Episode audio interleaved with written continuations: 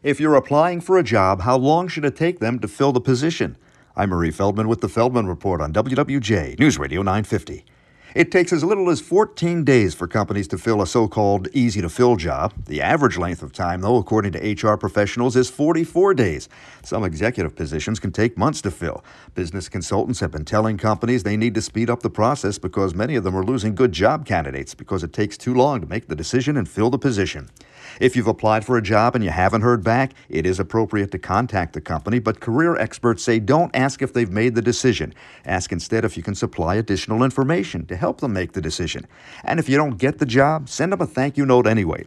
There are plenty of stories floating around about people who didn't get the job, sent a thank you note saying something like, I'm sure you made the right decision at this time for your company. I hope you'll consider me for future openings. And they did eventually get a job there. With the Feldman Report, I'm Murray Feldman, WWJ, News Radio 950.